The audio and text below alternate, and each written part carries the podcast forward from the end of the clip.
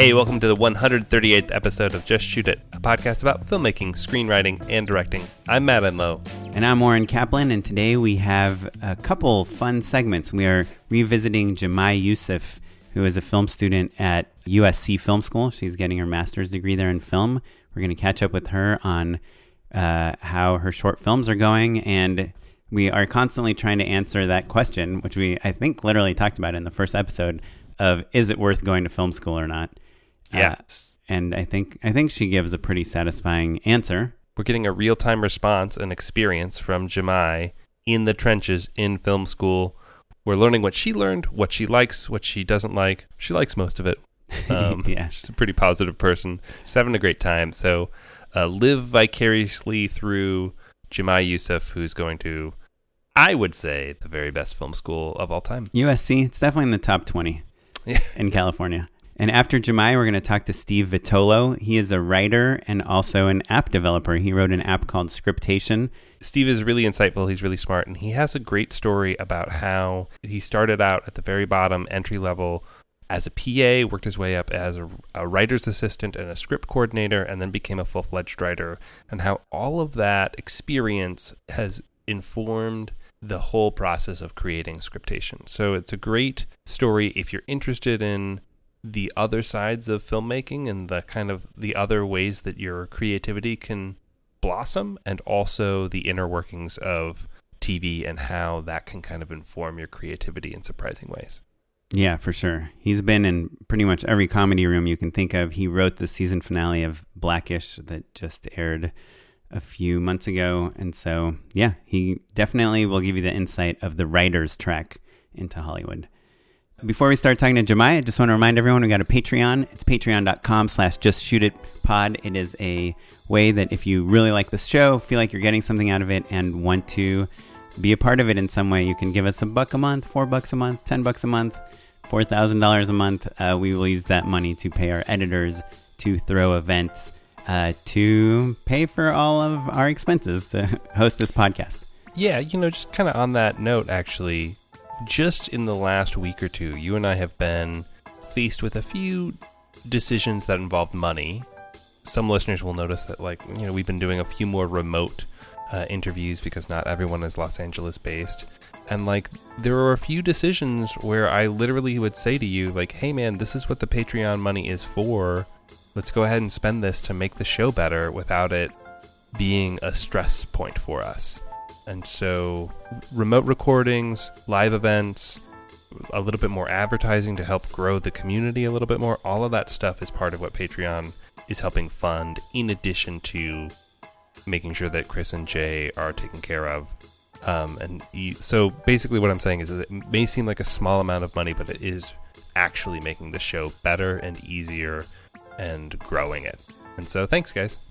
Yeah, and for sure, it is worth mentioning that we are also going to do another live show on December 5th at Sawhorse Productions in Studio City. We are going to have a lot more details.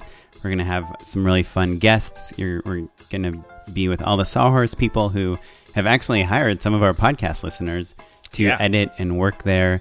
They make a ton of commercials, music videos, TV shows.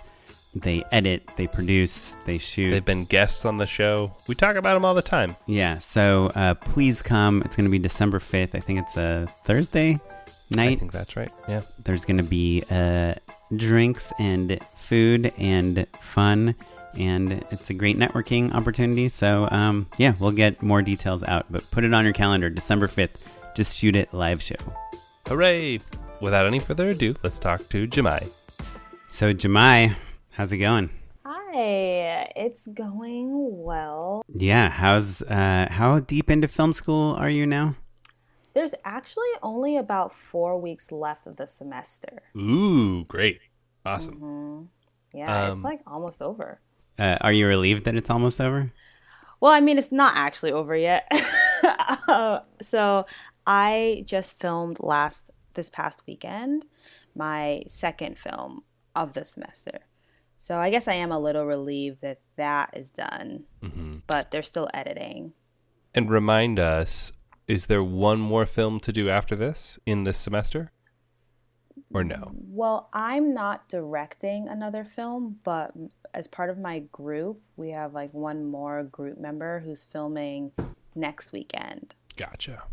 And the way it works out, I'm going to edit the next person's film. Cool. So, um, how do you feel having just wrapped your second film?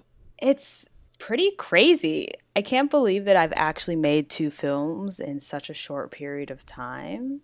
You know, even when I talk to my family, they're like, wait, what? You're filming again? and I've definitely learned a lot, like, even more than I kind of thought I would learn just in one semester. So it's kind of cool to see my own kind of like personal progression. That's awesome. Any takeaways that you can share with our audience? Well, I've learned a lot about lighting and cinematography, and I think, you know, the program did a good job of kind of starting us off early on and throwing us onto sound stages, doing a bunch of things I've never done before. And yeah, and I've also, I mean, just because of time, we've had to put together projects and cast and like write scripts in a really really short period of time.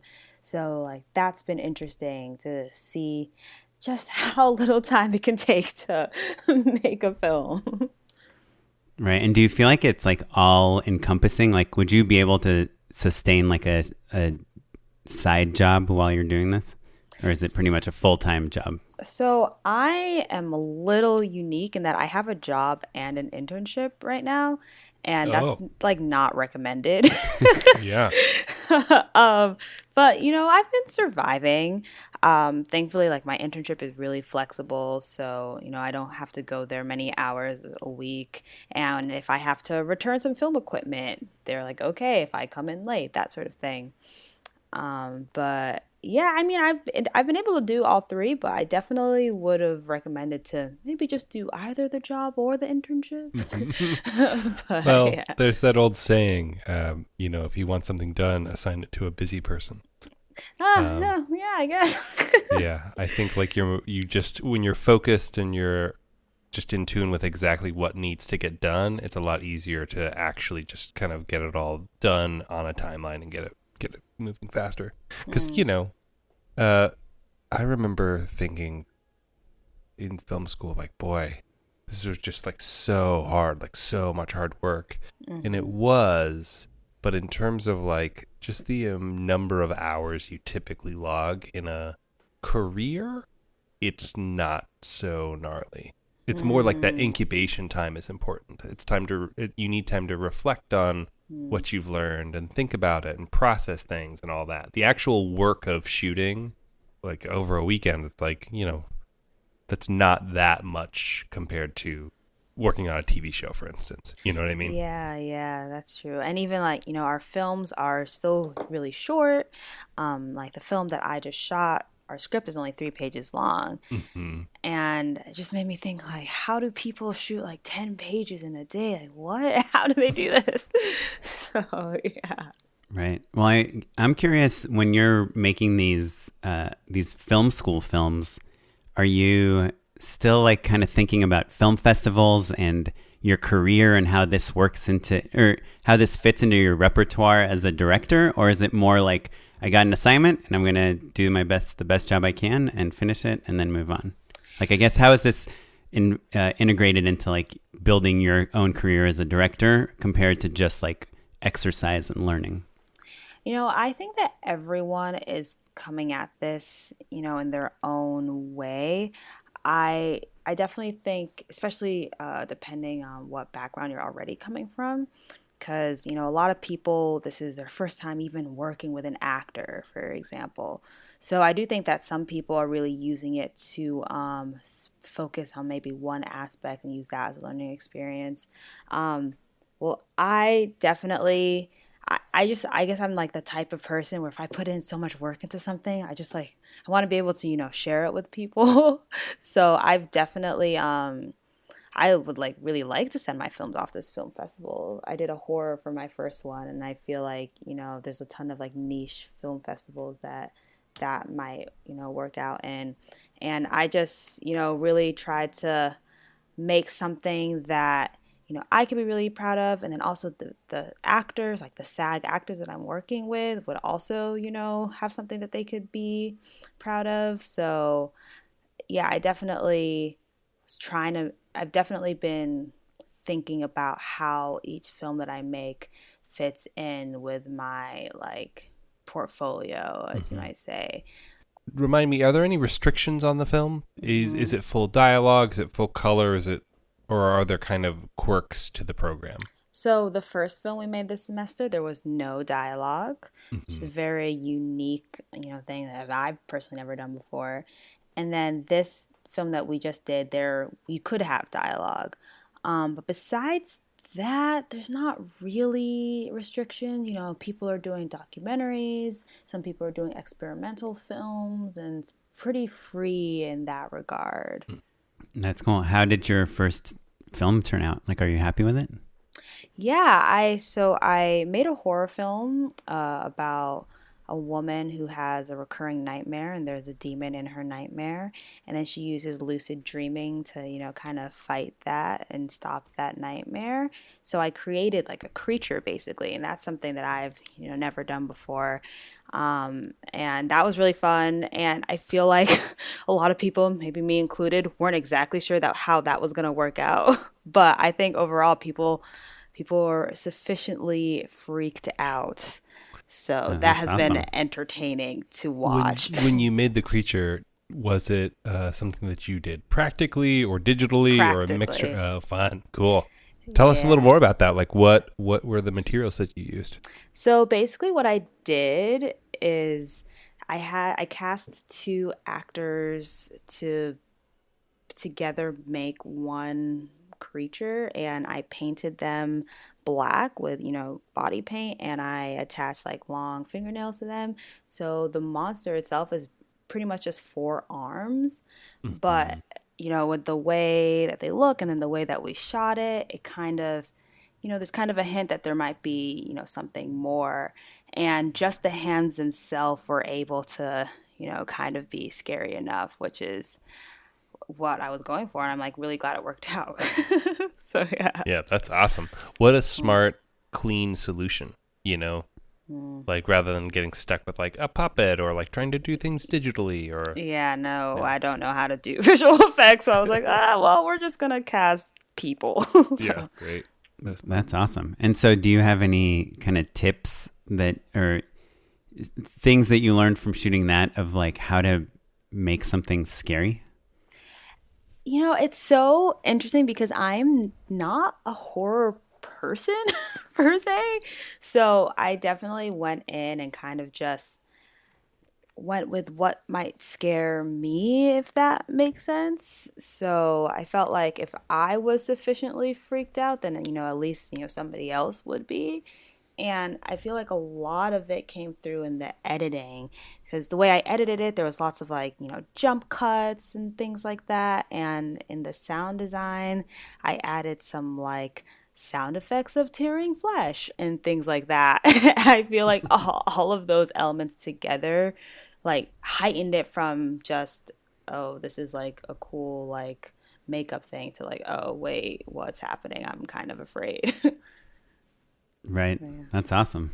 I feel like with that stuff, it's always hard to figure out how much to show versus how much to hide and like how quickly to show mm-hmm. the visuals because it's like if you show them for too long, it becomes like not scary. Mm-hmm. Um, but if you show them for too short, it's like hard to process what you're even seeing. Yeah, it's a and, real exercise in just clarity yeah. learning how to communicate with the audience. And like lighting them in silhouette is scary sometimes, but also mm-hmm. I did some of that, yeah. You want to see stuff, yeah.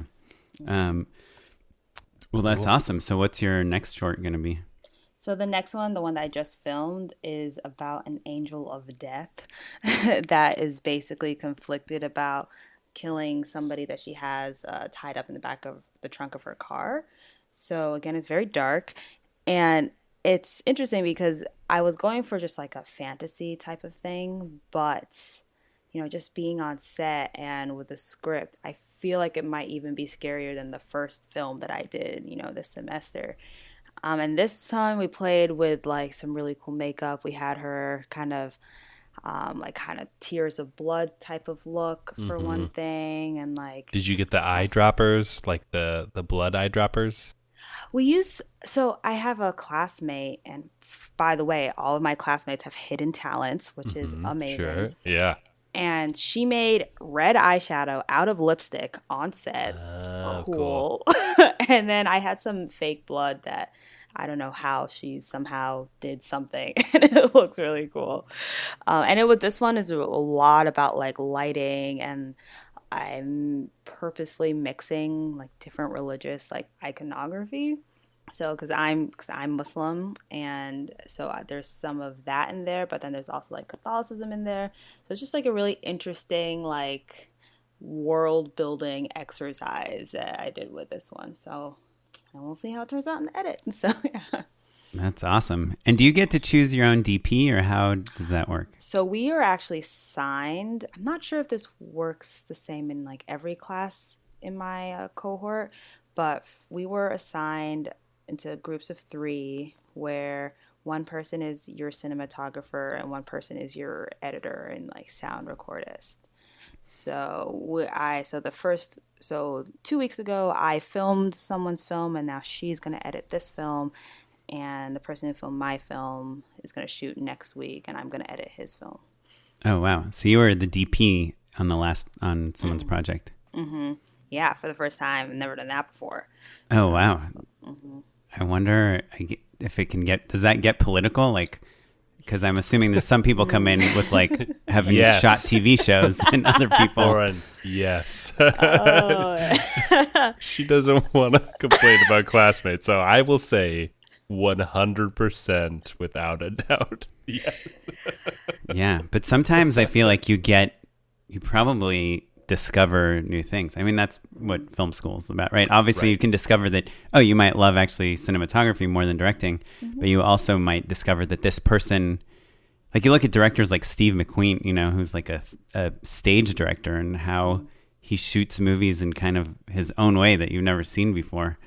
Um, and maybe you kind of get that when you're taking someone that's like a writer director and saying, "Hey, you're the DP on this thing." You know, you get uh, or um, like that Boots Riley movie. I haven't seen it, but I've heard that it's like kind of crazy, it right? is. um, and people say that it's like a movie. It looks like a movie made by made by a person who like doesn't know the rules of filmmaking, and that's why it's so cool. You know, um, so I I don't know. It seems seems exciting. Yeah, we have so many like different people just with, within my small class alone that there's really not that much overlap in terms of the types of films that we make. Mm-hmm. So that has been really cool. Just like the film I shot is a film that like I probably like would not have ever made. So it was like really cool to work on that. And Have you do you write all your own stuff? Uh, in terms of school, I think for the most part, everyone has been writing their own stuff, but we're allowed to work with, you know, uh, other people's scripts or co-writers or adapting materials. Um, I've writ- I've written with a co-writer in the past, and I would love to do that again. so we'll see how that, that happens. Yeah. That's cool. Well, yeah. So I guess my final question, and uh, Matt, you can obviously add on to this if you have something else, but a question that we just constantly get from our listeners is like, you know, should I spend my money on making a feature or should I spend my money on going to film school? And it sounds like you've already, in such a short time, made two shorts. You've learned a ton.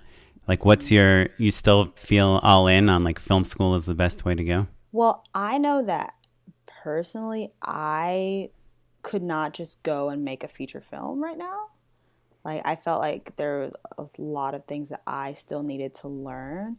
And I also know that I like, you know, learning in a school environment. Mm-hmm. And I've already made like a ton of really, really, really great friends in this short period of time. So I am definitely on the film school board right now. Right. And you feel like those friends, like, is it becoming obvious to you how you're all going to help each other, like, beyond film school? Yeah, it's it's clear how kind of like you said, some people you can already tell that maybe they want to be a cinematographer or just how like some people have hidden talents like or some people um, come from like music, for example. Like I had a classmate who made music for my first film. So I just there's all these different talents and I think that there are a lot of there's a lot of like complementary characters here, you know what I mean? So, so Right. yeah. Yeah, it's so Yeah. awesome. I'm so jealous right now. I've been trying to make a short film for like four years. I just can't get my act together. I keep getting distracted by you know Make gigs. podcasts. yeah, by podcast recording. Um, no, but it's uh, you know how cool is it that you're like, hey, here's a bunch of people and you guys have to make stuff. Okay. Yeah, and, and there's a rhythm to it, which I like very much. Oh, Um. So I want to ask, actually, do you know after this semester you'll have you'll have your two films and you'll have shot a couple and edited a couple. Um, what is the next group of classes that you'll be taking? What's the next thing you tackle after after break? So next semester is the very uh, famous 508 class here at USC, where we are assigned to be in a trio from the end of this semester. Mm-hmm. So three people split up into, you know, one person is producing and editing, or one person is directing, and one person is doing the cinematography and production design. And we rotate throughout the semester. So as a trio, we create three films next semester. Uh, so that and that is something where we don't, you know, get to choose who we work with. They're assigned, and it's a real exercise in collaboration. So that is really coming up on the horizon. I think we find out our trios next week. So that should be interesting.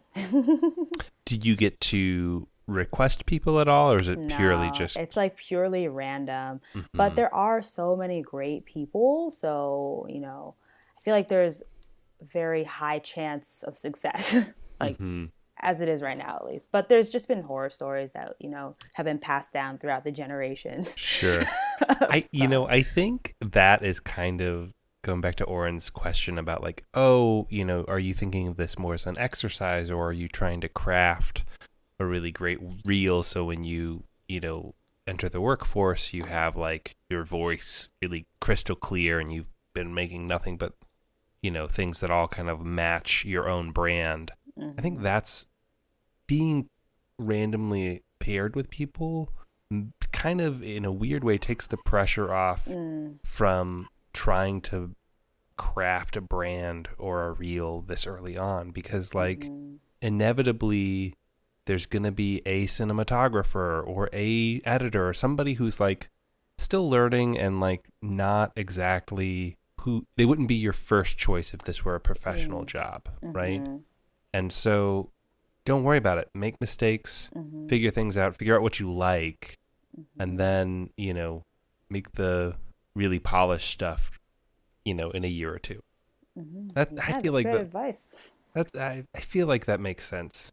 The thesis film that I worked on, there were a few nights that were just complete disasters. The kind of stories that hmm. you I'm sure have heard about 508s where it's just like things fall apart and like we Mm. got like two shots in a single overnight shoot. That's not an exaggeration. Oh my That's God. literally what happened. Um and uh at the end I was like, hey, like this movie's not going to be that good no matter what. Like there's very few student films that are great. And so like the point is just make some mistakes, learn what you like, learn learn what you don't want to ever do again and then and take risks, right? yeah, exactly. And so if you're worried about like, oh man, like I need to make a 30 second spot that like feels just like an AT&T ad, then you're probably not finding your voice in the same way that you should be, you know. Mm-hmm. For sure. And, you know, things have been, have gotten really like, you know, personal in terms of like our writing classes and our prompts and things like that. So I feel like in some ways they really are trying to make us, you know, kind of look within ourselves and, you know, you know, find the stories you want to tell, all of that in a really real way though. So that's been interesting and definitely something I probably wouldn't have done if I wasn't at film school. mm-hmm. Well, so exciting. Yeah, that sounds really cool. Well, cool. Thanks for letting us uh, hear what's going on. We're excited to check in with you again in a couple months and just kind of see how things progress. Thank you. Is there one one final question? Is there anything you were surprised by? Anything that kind of shook up your expectations? I I feel like I've been surprised just like by myself. I came in, you know, kind of being a little nervous, like, oh, I don't know about cinematography and lighting, blah blah blah. But just during classes, I realized that all the all the time I spent watching YouTube videos and like reading articles, some of that has actually sunk in. So I feel like I'm learning or even just gaining more confidence in myself, you know, throughout film school so far. That's been great. so yeah. Wow, that's a wonderful surprise. Hopefully, we get to see some of your shorts at some point. Yeah, um, um, I might, you know, eventually put them up on my website. So I guess keep an eye on that. And what's yeah, your and website again?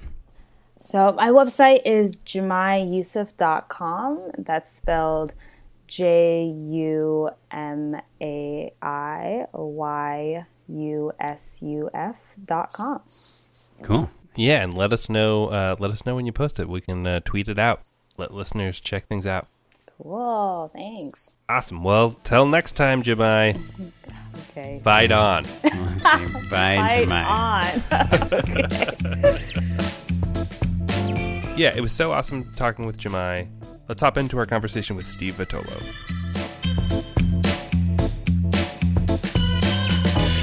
So, hey, Steve. Thanks for having me. Yeah, thank you for chatting with us. Um, you are a listener of our podcast, which is crazy. yeah. well, you... yeah, we, um, my um, marketing director and, and we were listening to a podcast and we, and we heard the company that we, uh, the company I created. we're like, oh, awesome. Yeah. I mean, that's awesome for us too, man. That's uh, such a treat. Uh, you are a writer and you own an app company? Uh, yes, I've um, I, I worked as a, a, script coordinator for many years and, and gotten some freelance episodes on on shows like Hot in Cleveland and and Blackish, and I um, started um, Scriptation app, which is uh, used by a bunch of um, it was used a bunch on Blackish, and it's used by um, film, TV shows, and um, anywhere from a production assistant to a cinematographer, writer, director, manager, agent, sort of all those people all, all across the board. Awesome. And so let's let's start at the beginning for a second. So you were a script coordinator on which shows? Oh, so many. um, I mean, they've been. Oh God, I'd have to look at my IMDb, but I think my resume had like twenty plus shows that I'd worked on because when you work in in television, um, don't get too comfortable. Are most of the rooms that you work in comedy? Uh, primarily, my first um, job was on Smallville, and I worked in the writer's office, so that's the only drama that I've worked on. Um, but primarily, everything else has been a comedy, and um, I really want to look at my IMDb because there are just so many. Oh, well, one of the first shows I worked on was Hannah Montana. That was 10, oh gosh, how long ago was that now? 10, 10 plus years, I think, at least 10 years ago. And that was my first writer's assistant job. I'm sorry, that wasn't writer's assistant. That was my remember? first writer's production assistant job. Big difference. Um, writer's assistant is you're in the room with the writers taking notes, um, working in the script. Writer's production assistant, slightly different. You're getting coffee, right. Um, getting the writers' lunches, making copies, distributing all that stuff. Um, but it, you can move into being the writer's. Yeah, that's the goal. So that and that's the only way I knew how to navigate this business and you know attempt to become a writer was to just work my way up. I mean, I started before Hannah Montana. Um, I started as a production assistant on some award shows. Um, I was working on the uh, Academy Awards for a couple of years um, as a production assistant. Not as glamorous as it sounds. um, show night was fantastic because I didn't have to do yeah, anything. One night a year, it's incredibly. It's really good. But also when you yeah. um, w- when you're working on the Oscar, like it's like three. I started at the one year. I started like right at the beginning. I was one of the first production assistants hired, and I think it was like three or four months of prep for this one night. That's three, a little over three hours long. Um, yeah, it was. It's just so much work, and we were working at a Sony, and then we moved to the Kodak Theater um, for the last couple weeks. And yeah, show night's great because I don't, I didn't really have to do anything. Um, but uh, yeah, that was that was real tough work. And I, I I had worked on a few different award type shows, live event shows, but I knew that I wanted to. I mean, I came out to Los Angeles to write, and um, I knew I needed to get into the writer's office somehow. And actually, my first um, production assistant job on a scripted show was for The Middle. Um, Mhm. Oh, cool. but cool. it was not for the middle um, that you guys know with uh, Patricia Heaton. Um, It was actually developed two years before that. Instead of Patricia Heaton, it was Ricki Lake. Oh. Yes. well, so let's jump into your script coordinator Yeah. days. What are what is a script coordinator? What does a script coordinator do? So a script coordinator on a comedy and a drama is slight, basically the same with little differences. So a script coordinator on a comedy um, is well, your your primary job is to get the script in the right formatting shape, um, and you're you're basically like the one word uh, or the one sentence uh, job description is you're the liaison between the writer's office and the production office. So that means that you get the script in shape, you um, distribute the script, you deal with legal and clearance issues, you go to production meetings and tone meetings, um, and you're working with other departments, getting different things um, through uh, you know, legal and clearance and uh, it's your responsibility for everything that goes wrong in the scripts, which is cool. Um, and in when you work in a in a comedy room, and I, I don't know why this is the case exactly, but comedy script coordinators have a lot of writers assistant duties as well. So um, and is there a writer's assistant or is it just the script? hopefully, um, I know on some shows they just have a script coordinator, and that is rough. Um, I, I worked on a show where there was a script coordinator and he was begging and begging for writer's assistant. And um, finally, halfway through the season, I came on as the writer's assistant to help him out because um, if you're a script coordinator on a show, and, and I just I, I was watching a, a major show, I forget what it was. It was on Netflix and it said script coordinator slash writer's assistant. And I'm like, oh my God, that person doing both jobs? That's rough. Um, but yeah, so um, if you're doing that alone, then you're in the writers, you're taking notes, um, you're working in the script, and then you're also putting out the script and going to meetings and coordinating with other departments, and that's really really tough. Um, so in in And is it the type of job where you get paid overtime if you're working long hours? Well, they're unionized now, which just happened little less than a year ago. So it's it's slightly better. The pay isn't great.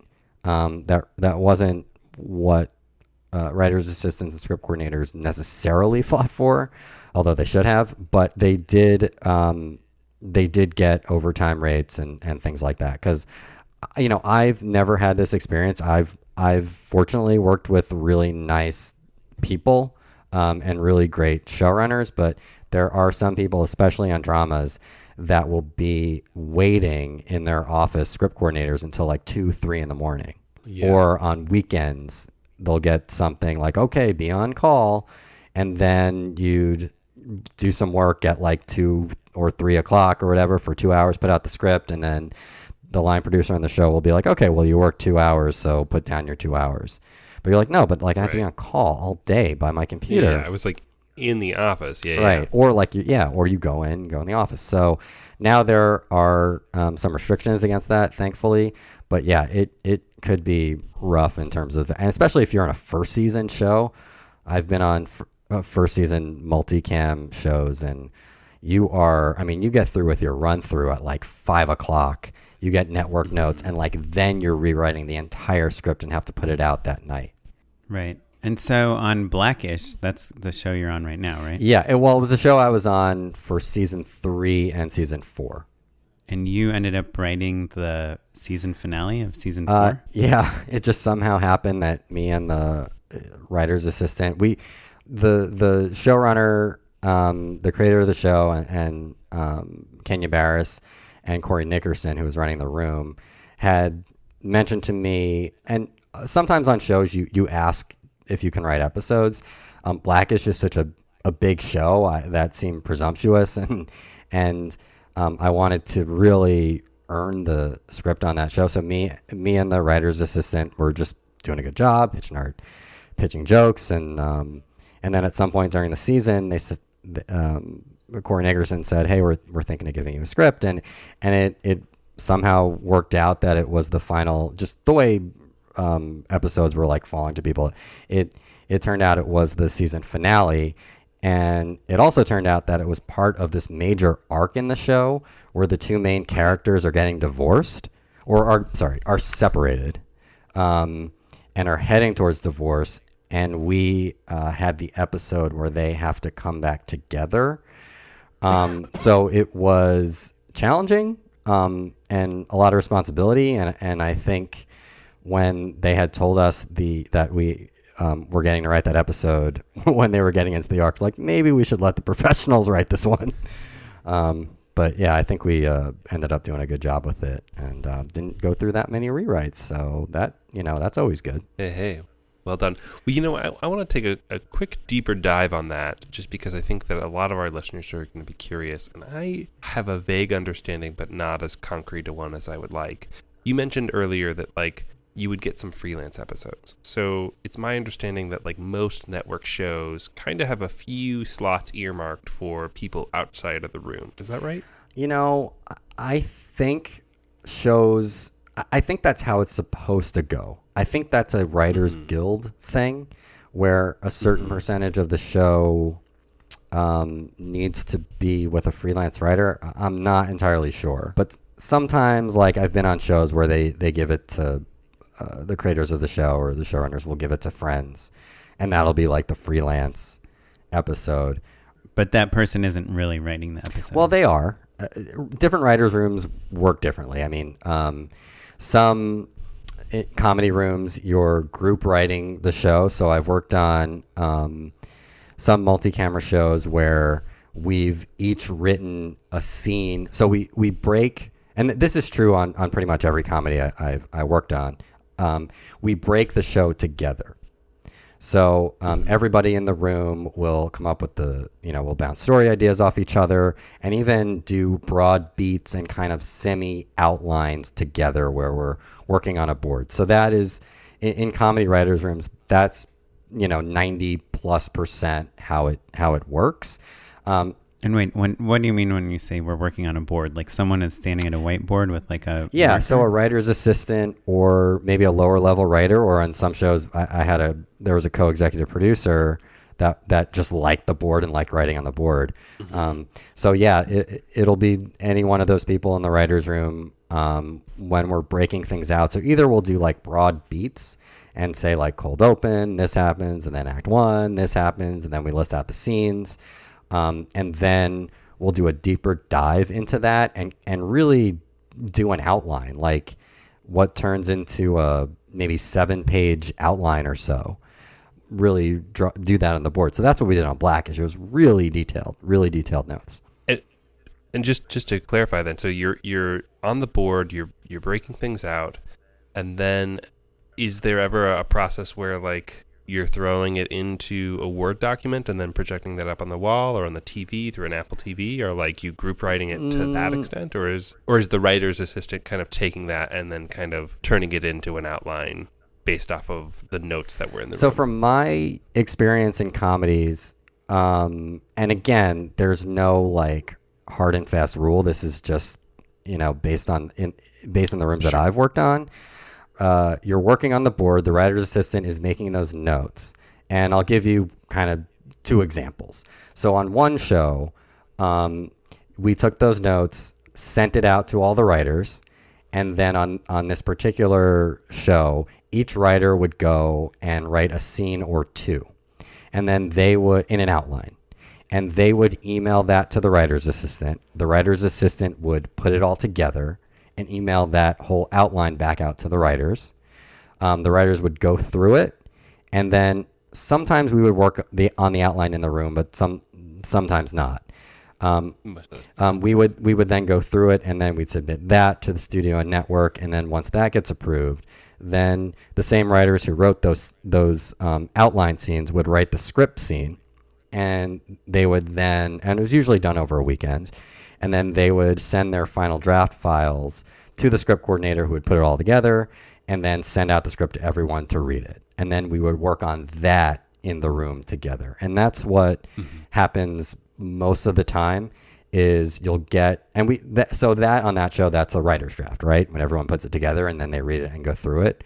Um, on other shows, what happens is um, you get on the board, you make all of your notes, and instead of giving it to all the writers, you give it to one writer and they go through the same process. So they write their outline, they give it to the executive producers. The executive producers give their notes to the writer.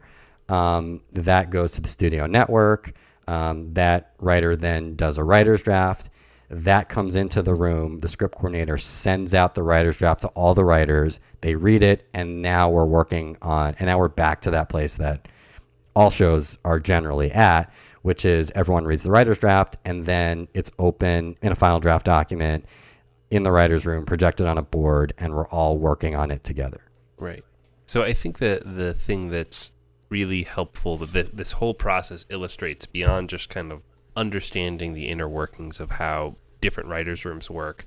I think it really illustrates how if you know there are freelance opportunities for different uh, from different shows how the people who are in the room right the the most junior people the hungriest people but also people who are in the room and aware of the DNA of the show and have been pitching things and contributing like basically your writer's assistant, assistant your script coordinator sometimes even your writer's PA those are the people who it ma- just makes the most sense for them to get those freelance episodes. Well, hopefully. I mean, you have to uh, a, a, couple of things have to go right. You know, one, you have to be talented.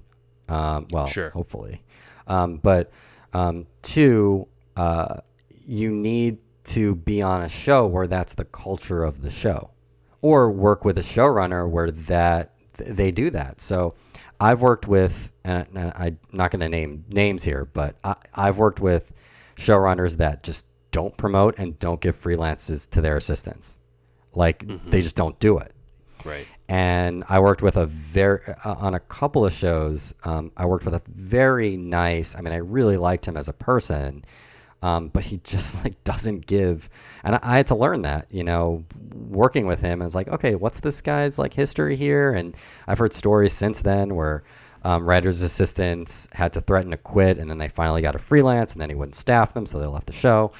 Uh, you know, Blackish, when I was there, it's another reason why I, I didn't, you know, outwardly ask for a, for a script was because I knew that was in the culture of the show, that they do give mm-hmm. freelances to their writers' assistants. Um, and I just know that if I did a good job, then um, as an as an assistant, just obviously do your job. You know that's that's the number one goal: do right. your job. Um, but also, um, you know, help in the in a creative way, and you know any jokes I could pitch here or story ideas there, or you know contribute that'll help. So I was, you know, I didn't ask. I was just um, hoping that they would, you know, recognize that I was, you know, trying, and um, yeah. you know, I get an opportunity. Yeah, it is funny how there's a lot of um, entry level positions that are so hard and so rare that you get somebody who's incredible at them. I think about like PAs in particular. Like, you get a really, really great PA, it almost hurts to promote them because then you have to start from scratch with someone who doesn't know what they're yeah. doing, and it's the same with assistant. It's like there's a lot of that culture in in Hollywood and those jobs. It, it's so such a bummer. It's it, the boss though. It yeah. really is. It's yeah. it's you have to do you know investigative work on your boss. And when you're first yeah. starting out, you're like, oh, "Okay, I'll take any job at any rate. Like I just want to get in the room." And yeah, when you're starting, like you want to break into a writer's room, and like that's the holy grail. Like I'm in, I've got my foot in the door. But um, once you worked on a couple of shows, um, and you can afford, and you're, you know, you could afford to pick and choose, then it's like, okay, well, what is the history of this show? What is the history of the sh- the showrunner that I'm working with? Are they are they good to their assistants? Do they promote? Um, so that's when you have to start thinking about those things. And it's kind of like a beggars can be choosers sort of thing. But, mm-hmm. um, you know, you, you got to respect yourself and, and, and you have to make moves that are, are good for your career. You can't just be being this assistant that's unappreciated and working, you know, your ass off until two in the morning, and then have a have a guy that's never going to promote you, and then you're just wasting your time on this show. And the only thing you could hope in those situations is that, and, and this has happened to me, where you the other writers on the show um, will then hire you when they get their own shows. Um, Right. And really, that's kind of the silver lining on any of those scenarios. So if you're uh, an assistant stuck, a writer's assistant stuck on a show right now that's like that, where your boss just ain't going to promote you, the other writers uh, are noticing, um, and hopefully they will, and then you could jump ship and go with them. Right. So you've been a script coordinator on over 20 shows. Yeah. Uh, hope, uh, let me know if this is too personal, but so does do you have like an agent? No. Like, um, it's really um, just connections that I've made with other writers or even line producers. I there's a there's a line producer that I'm very close with. He came to my wedding, um, and I've worked with him like seven times.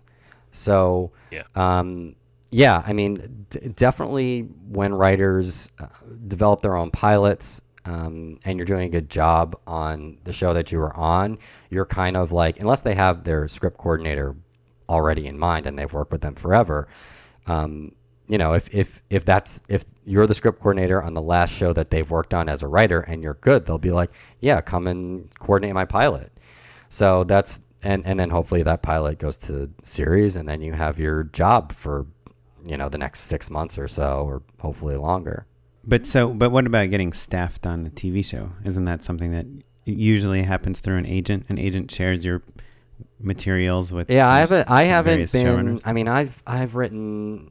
Um, I thought when I wrote a freelance on a show, or even when I was a script coordinator on a big show, that I um, would sign with an agent or a manager. But it's a situation where, kind of like the chicken or the egg, where you've got to be staffed on a show to get an agent, um, but you can't be staffed on a show if you don't have an agent. So it's. Uh, did I say that right? um, yeah, no, it's it's, uh, at least in in my case, and you know, I'm a white guy, um, so agents aren't exactly looking for me to uh, get a staff job on a show. Um, it's there just isn't room for people like me at a staff writer level. I mean, I know some of your listeners are going to say, "Oh, well, that's not true." Well, it is. Um, it's just it's just the Well, truth. I mean, I yeah, just in terms of like if you're going to develop a new client, uh, Right. uh, Why take me? Trying to get them exactly. staffed. Why take me? I mean, there's just there's there's less at this point in breaking into a show. Um, there are less opportunities for me um, than there would be some other people. That's just the Right, but, reality I- right now. but wouldn't the answer to why take you is like because he's worked on 20 TV yeah, shows? you'd think, but that uh, that doesn't really matter. it it doesn't work like that right now. Well, what's so fascinating to me about this is that um, I, I feel like you've got this perfect blueprint for how you become a software developer for this specific thing. Do you know what I mean? Like, the, it, like if you were going to write a screenplay about a guy who came up with a piece of software to meticulously track all of the different changes in a creative field, who better than a person who literally has been doing it on 20 different Well, TV thought- shows and done all of the the hard parts of it. You know what I mean? You've done all the manual labor of it and realized like, "Oh, this is all something that you can do with computers now. So why not be the guy who figures out how to yeah, I thought it?" you were going like because you're on 20 different shows because your shows keep getting canceled and you keep looking for a job, so you have to figure something else out. And No, I'll this tell is you your what. Well. I'll tell you what. That was definitely part of it because, I mean, my first, my first, I, I was working on a show called Do Not Disturb. Okay, it was my first writer's assist- assistant job. It was in 2008. I live in Culver City. It's at Sony. I'm like, perfect. I'm gonna get a bike. I'm gonna go to work. This is gonna be fantastic. I don't have to drive to the valley. And um, we were canceled with it. It was the first show canceled that season, so we get the award. it was we aired three episodes and we were done. And I was there for like uh, two months. I mean, it felt like forever. It was one of those shows we were there till like two or three in the morning, and the showrunner was amazing, but like he was just getting like everyone had an opinion on everything. and um, man, it, it it was rough. But yeah, I mean, I was on, I've been on so many shows, and um, I was working on a pilot, and we had it was kind of a weird production schedule where we had a table read, and because of whatever you know product. I don't know why. Maybe the actor's availability or something. Um, we had two weeks between the table read and when we started shooting. And I had a boss who was doing a ton of rewrites on a script. Like every single night, there was a, a full 50 page rewrite of a script. So that means that I was printing out the script, giving it to my production assistant, and they were making 100 plus copies, distributing it. And then the next morning, same exact thing. And everyone on the crew, mm-hmm. all the notes that they made on that draft, they were then they got a new draft and they dumped the old draft and it was just a huge waste of paper but um and that's where i kind of started on this like and everyone in the production office was like what are we doing? Like every night we're going through like five plus thousand sheets of paper. But also like from the productivity side um, it was insane. So it's like people on the crew were making all their notes and then like remaking their notes the next day. So that's kind of the you know the brainstorm where it's like well why you know we're writing scripts digitally and why aren't we reading scripts digitally? Um, okay so we know you can make pdf annotations on a script like that's been pdf annotation has been around for you know 20 30 years with adobe but now like you get the new script and now what? How can you move your annotations from one draft to the next? And that was when i kind of was like okay like if we can if we can get this tech right then we're in business you know then we kind of have a company. Mm-hmm. And that's how scriptation started it was can we solve this problem of um, moving annotations in, a, in an intelligent way from one draft of a script to another draft of the script and that's basically that's kind of it in a nutshell right like scriptation just to kind of clarify for everybody it is an app that just tracks the changes in notes between different revisions on the script. Yeah, so it tracks your notes. So, you know, use case like a director using them because they make a ton of notes. Um, so they will get scripts very early. So in in t you know in TV they'll get maybe like a studio or a network draft, or they'll get like a pre-table draft or a tone meeting draft. So they're getting these scripts super early and they mm-hmm. good directors at least will do a lot of prep so they'll take their script and they'll mark it up in all sorts of ways. Um, and if, if they were using paper they'd be using highlighters and pen and they'd be making drawings. When they're using scriptation they're inserting photos and um, facing pages and making all sorts of markups. So they're doing this at a real early stage of the draft and they're doing it on like 50, 60 page scripts. Um, we've had directors um, send us scripts with three plus thousand annotations, so they are really thorough. Um, so they're doing. Do you? Yeah, sorry to interrupt, but Matt, do you do that? Do you write a lot of notes on your scripts? Uh, yeah, I'm uh, the exact use case where people are like, "This dude is wasting so much paper." I I because I'm a real tactile person. I like to like print things out. I like to highlight. I like to like doodle. I like to throw alts in, and especially on the longer form stuff, people would be like, "Do you really need this printed out again?" And I would be like, "Well, yeah." And I would spend a lot of time transferring the notes. But I kind of uh, not to discredit scriptation at all, but I found something meditative about deciding whether or not I wanted to transfer the note. Right.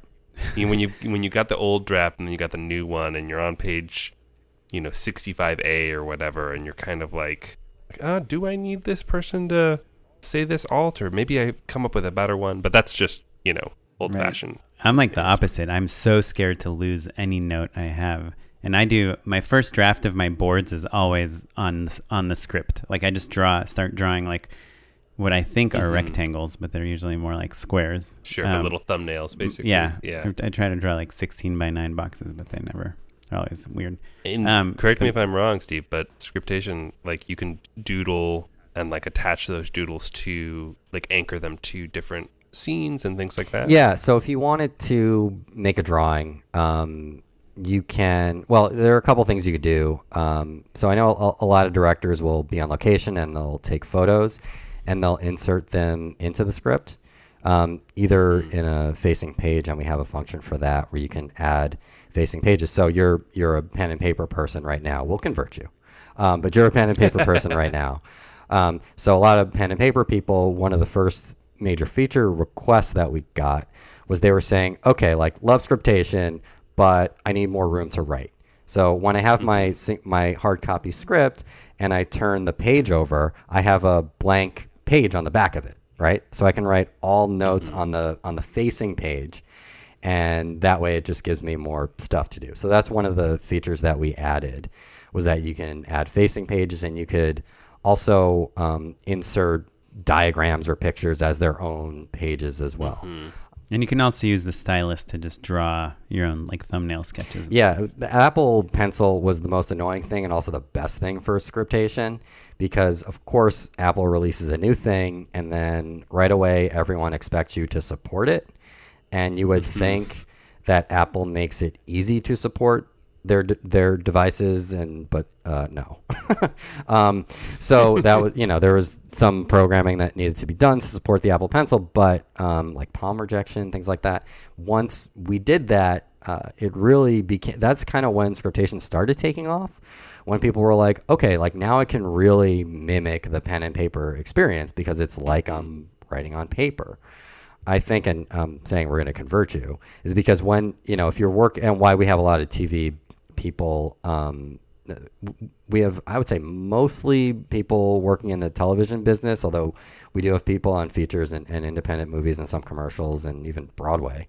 Um, but especially in the TV business, because everything's so structured, right? Um, you have all your prep and then um, once you get into shooting you're going uh, 12 hour days and you'll get some script revisions and um, then you got to shoot the next day. And people you know I've, I've had directors you know routinely tell me like it saves me four to five hours a week. And that's like four to five hours a week of the crap they don't want to do. Right. um, and that's that's kind of you know that's the pitch that I um, make to some of uh, the studio friends when when um, they were talking about getting scriptation and making it available through the studio. I, I, I say, look, like these are four to five hours a week that they don't have to do the bullshit that they don't want to do, and they could actually focus on like making it good and not like dealing with the clerical work and then maybe like that'll save you some time and things will look better and everyone will be happier um, so that that's you know a lot of the feedback we're getting and why it's um, been used so widely by tv directors and cinematographers and assistant directors That's cool. So, what's your pitch for like, let's say we have a listener that lives somewhere else, not LA, and is not in the in Hollywood, but is has you know written their indie film script in Final Draft, and they they are ready to shoot it. Uh, is that is scriptation something that's useful for them as well? Yeah, I mean, it's um, if you're not using the transferring notes feature, which maybe you're not, maybe you're not getting a ton of drafts that you need to keep transferring notes um, back and forth, um, or I should say forth going forward. Um, but it's just nice to have everything with you on your device. So whether you have an iPad or an iPhone, um, you can just have that with you. So let's say you've had like five versions of the script, but now you're set and it's not going to be changed. You can go back and have tabs of all the other versions on your scripts. Maybe you need to recall a joke, or this thing isn't working, or you want to see what you had before. Um, It's just you know, go digital. Like, why? Like, do you have even have a print? Who has a printer at home anymore? Um, Sure. You know, I do. Um, but it's still a heck of a lot easier than like taking a photo, printing it out, and then gluing it to your facing page or something. right. ag- Yeah, gluing it to your page. I mean, we have people in the production office um, on a show where they're so we're writing it in Final Draft, and then we're um, sending it to the printer, and then they're creating sides by taking the printed pages, xing the scenes that I don't know, you know how sides are made, right? Xing the scenes that you're not using. And then recopying. So not only are we printing and copying, but now we're recopying paper and distributing it. That is insane. It's 2018. And just for for listeners that don't know what sides are, can you give us the quick explanation? Yeah, so sides are the scenes that you're shooting for the day. So if you have a, let's say, a 30 page script with 30 scenes, um, but you're shooting scene one, two, five, seven, 15, um, you'll get those pages, just those pages. Um, and if if a scene is on half a page, so if you're shooting scene two, um, but not three, and three is like at the bottom half of the page, then you'll just put like an X in a Sharpie or hopefully in a computer program, and then um, for whatever reason, well, I guess for whatever reason, when you when you recopy these things, they're printed at like sixty or seventy percent, so you can fold it up and fit it in your pocket. Yeah, mini pages. Yeah, Yeah, but I have good news for people that um, do have sides on a show. We we um, are releasing this new mode on our phone and iPad, but it's going to be on our phone. So it's called Reader Mode. Hopefully, it's out by the time this podcast hits. I pray. Um, but uh, it allows you because when you're looking at a script on your phone as a PDF, um, try it now. Just try it. It's really hard to read. You have to like magnify everything. Um, so what we're coming out with is called Reader Mode, and it will basically like uh, Reader Mode in Safari. Like if you've ever use that function, where you hit that thing at the top of the toolbar and it makes the text bigger.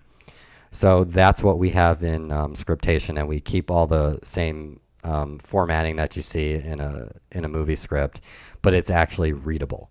So um, oh, cool. I think John August's app, Weekend Read, does. it does yeah it does that. something similar where you can actually read it on your phone um, so we're going to have that functionality as well and uh, yeah it's it's it, the the goal is so that people on set because even if you're not marking up a script um, you've got sides in your back pocket. People are looking at their sides and looking at their phones right?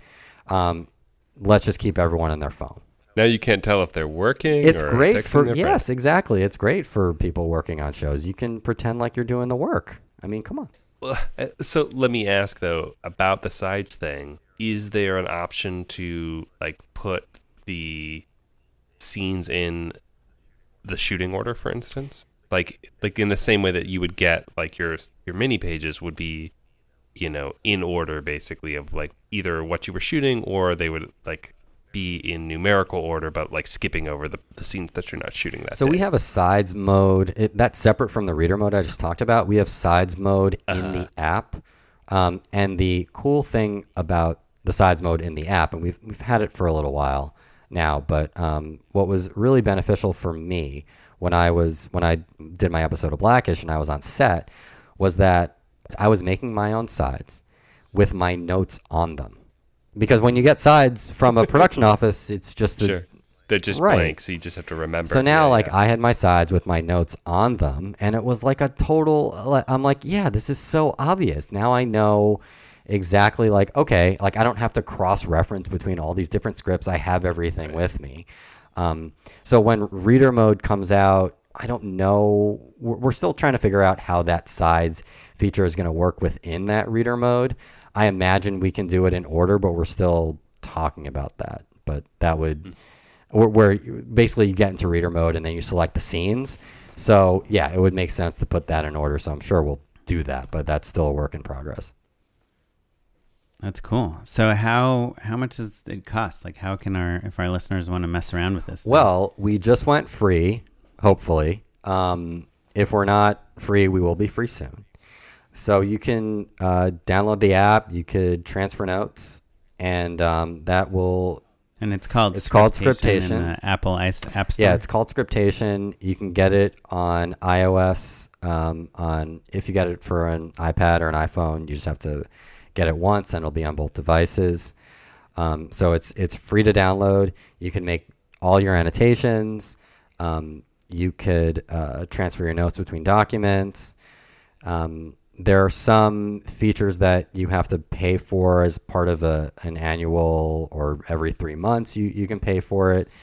Um, but yeah, uh, it, we, we wanted to make it accessible to everyone without any sort of payment barrier. We wanted to give everybody annotation and, and note transferring tools because and and reader mode because I mean I don't know why we're we're using paper right now. I really don't. Well, awesome. Well, I wanted to ask you one last question that's unrelated to scriptation, but that I'm sure our listeners are dying to hear your thoughts on, which is if you were like a new filmmaker, writer moving to LA today and you wanted to write for TV, like what advice would you give Right. those people? Um, there, if you're young, um, you you know you're not uh, you probably don't have that much responsibility. Um, hopefully, you have some money saved. Now is the time. So if you're moving out to LA and you're in your early 20s, it's different than being in your early 30s. You're going to have a lot more responsibility. So when you're young and can do it just right, write as much as you can, um, write a pilot and write another pilot, write a spec, write a feature, just keep writing, um, keep getting better, find friends that you respect um, as writers or, or readers that can give you good notes.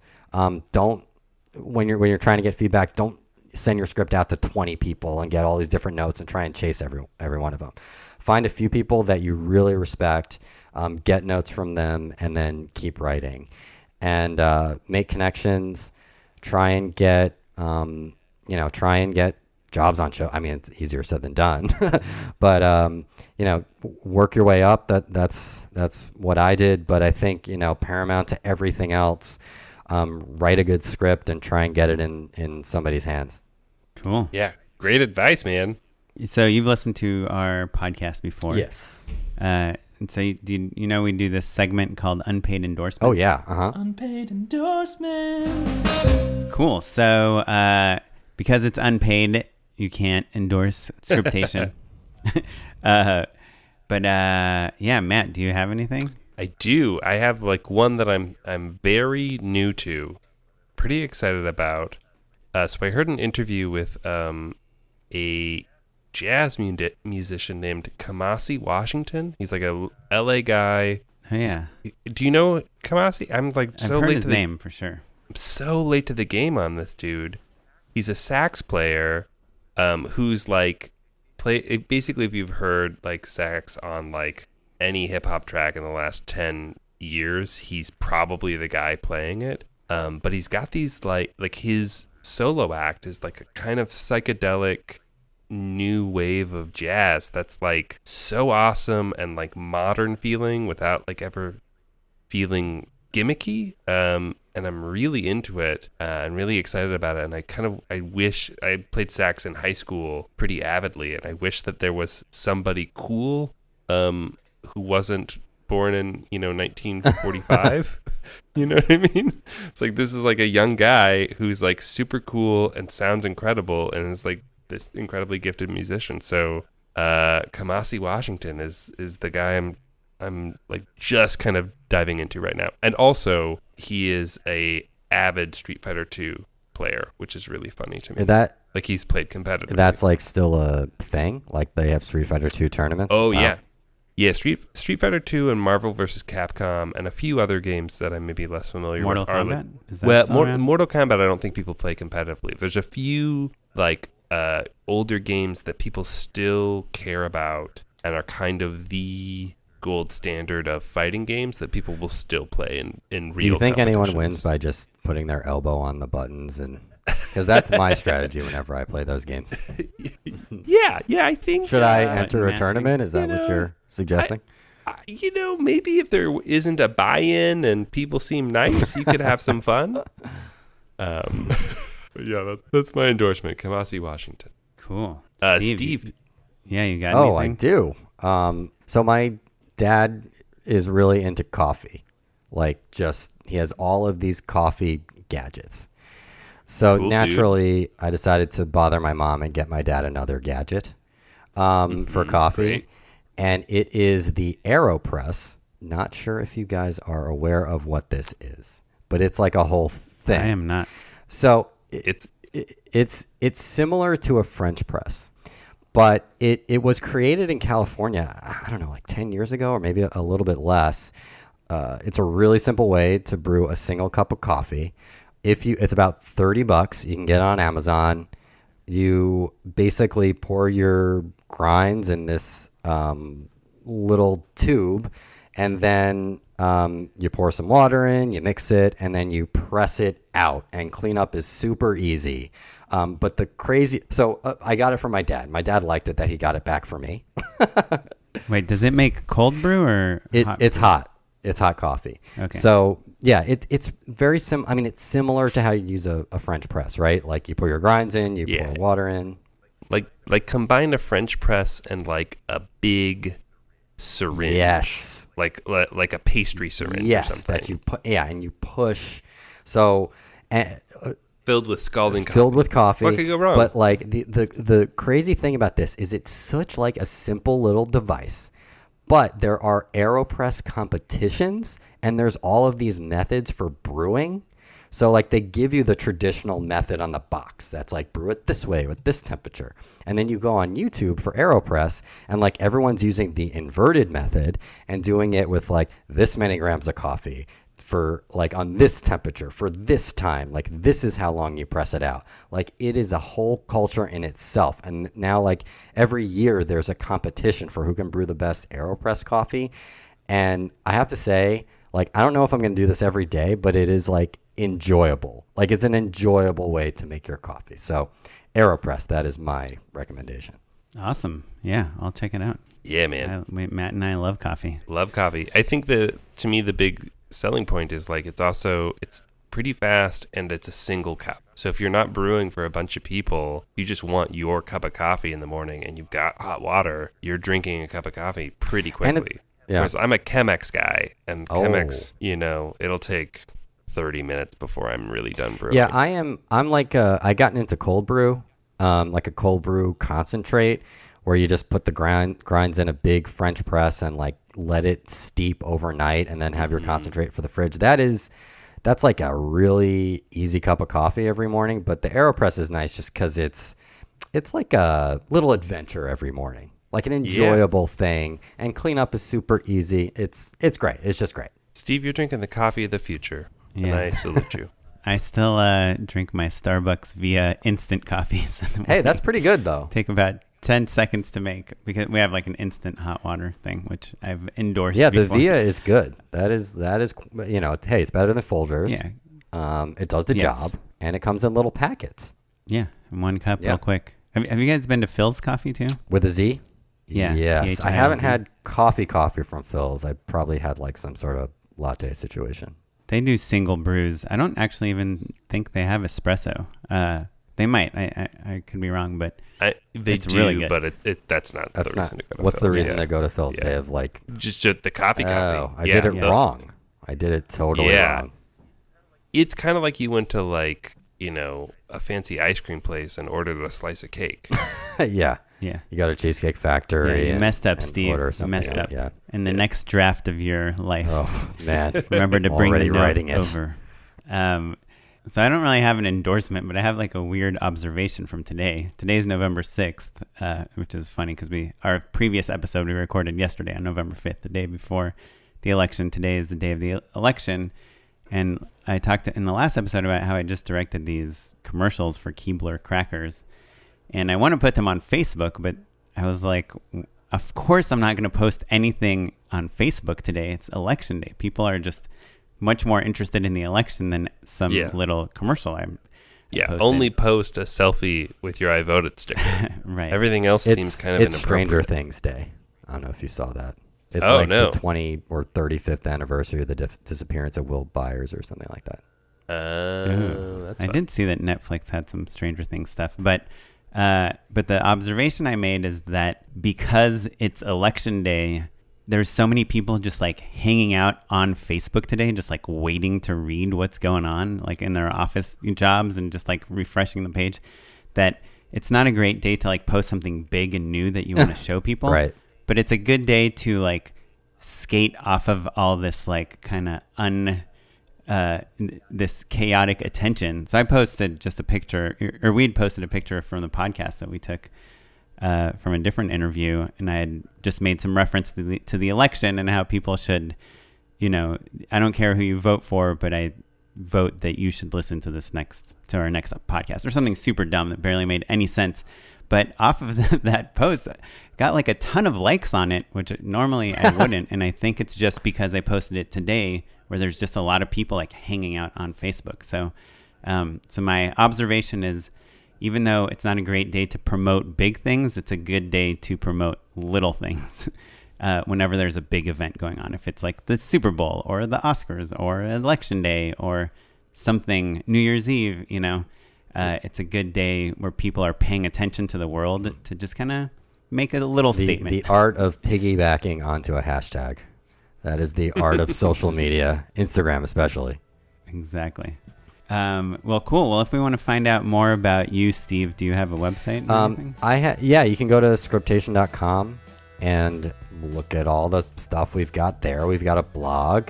You can chat with us on there too if you have any questions about the app. You can look at my IMDb to see the stuff I did. Cool. And your last name is V I T O L O. Um, well, awesome. Well, if you want to find out more about this podcast and things we endorse and Scriptation and all that stuff, you can check out our website at justshootitpod.com. We are on all social media Facebook, Instagram, Twitter at, at Just Shoot It Pod. I am at Smitey Pie Leg. And I'm at Mr. Matt Enlow. This episode was edited by Christopher Robert Gray. Our producer is Madeline Roswatt, uh, and our webmaster is Ewan Williams. The music you are listening to right now is by the Free Music Archive and the artist Jahzzar. Leave us an iTunes review if you can. Thank you, and we will talk to you later. Thanks, everyone. Bye.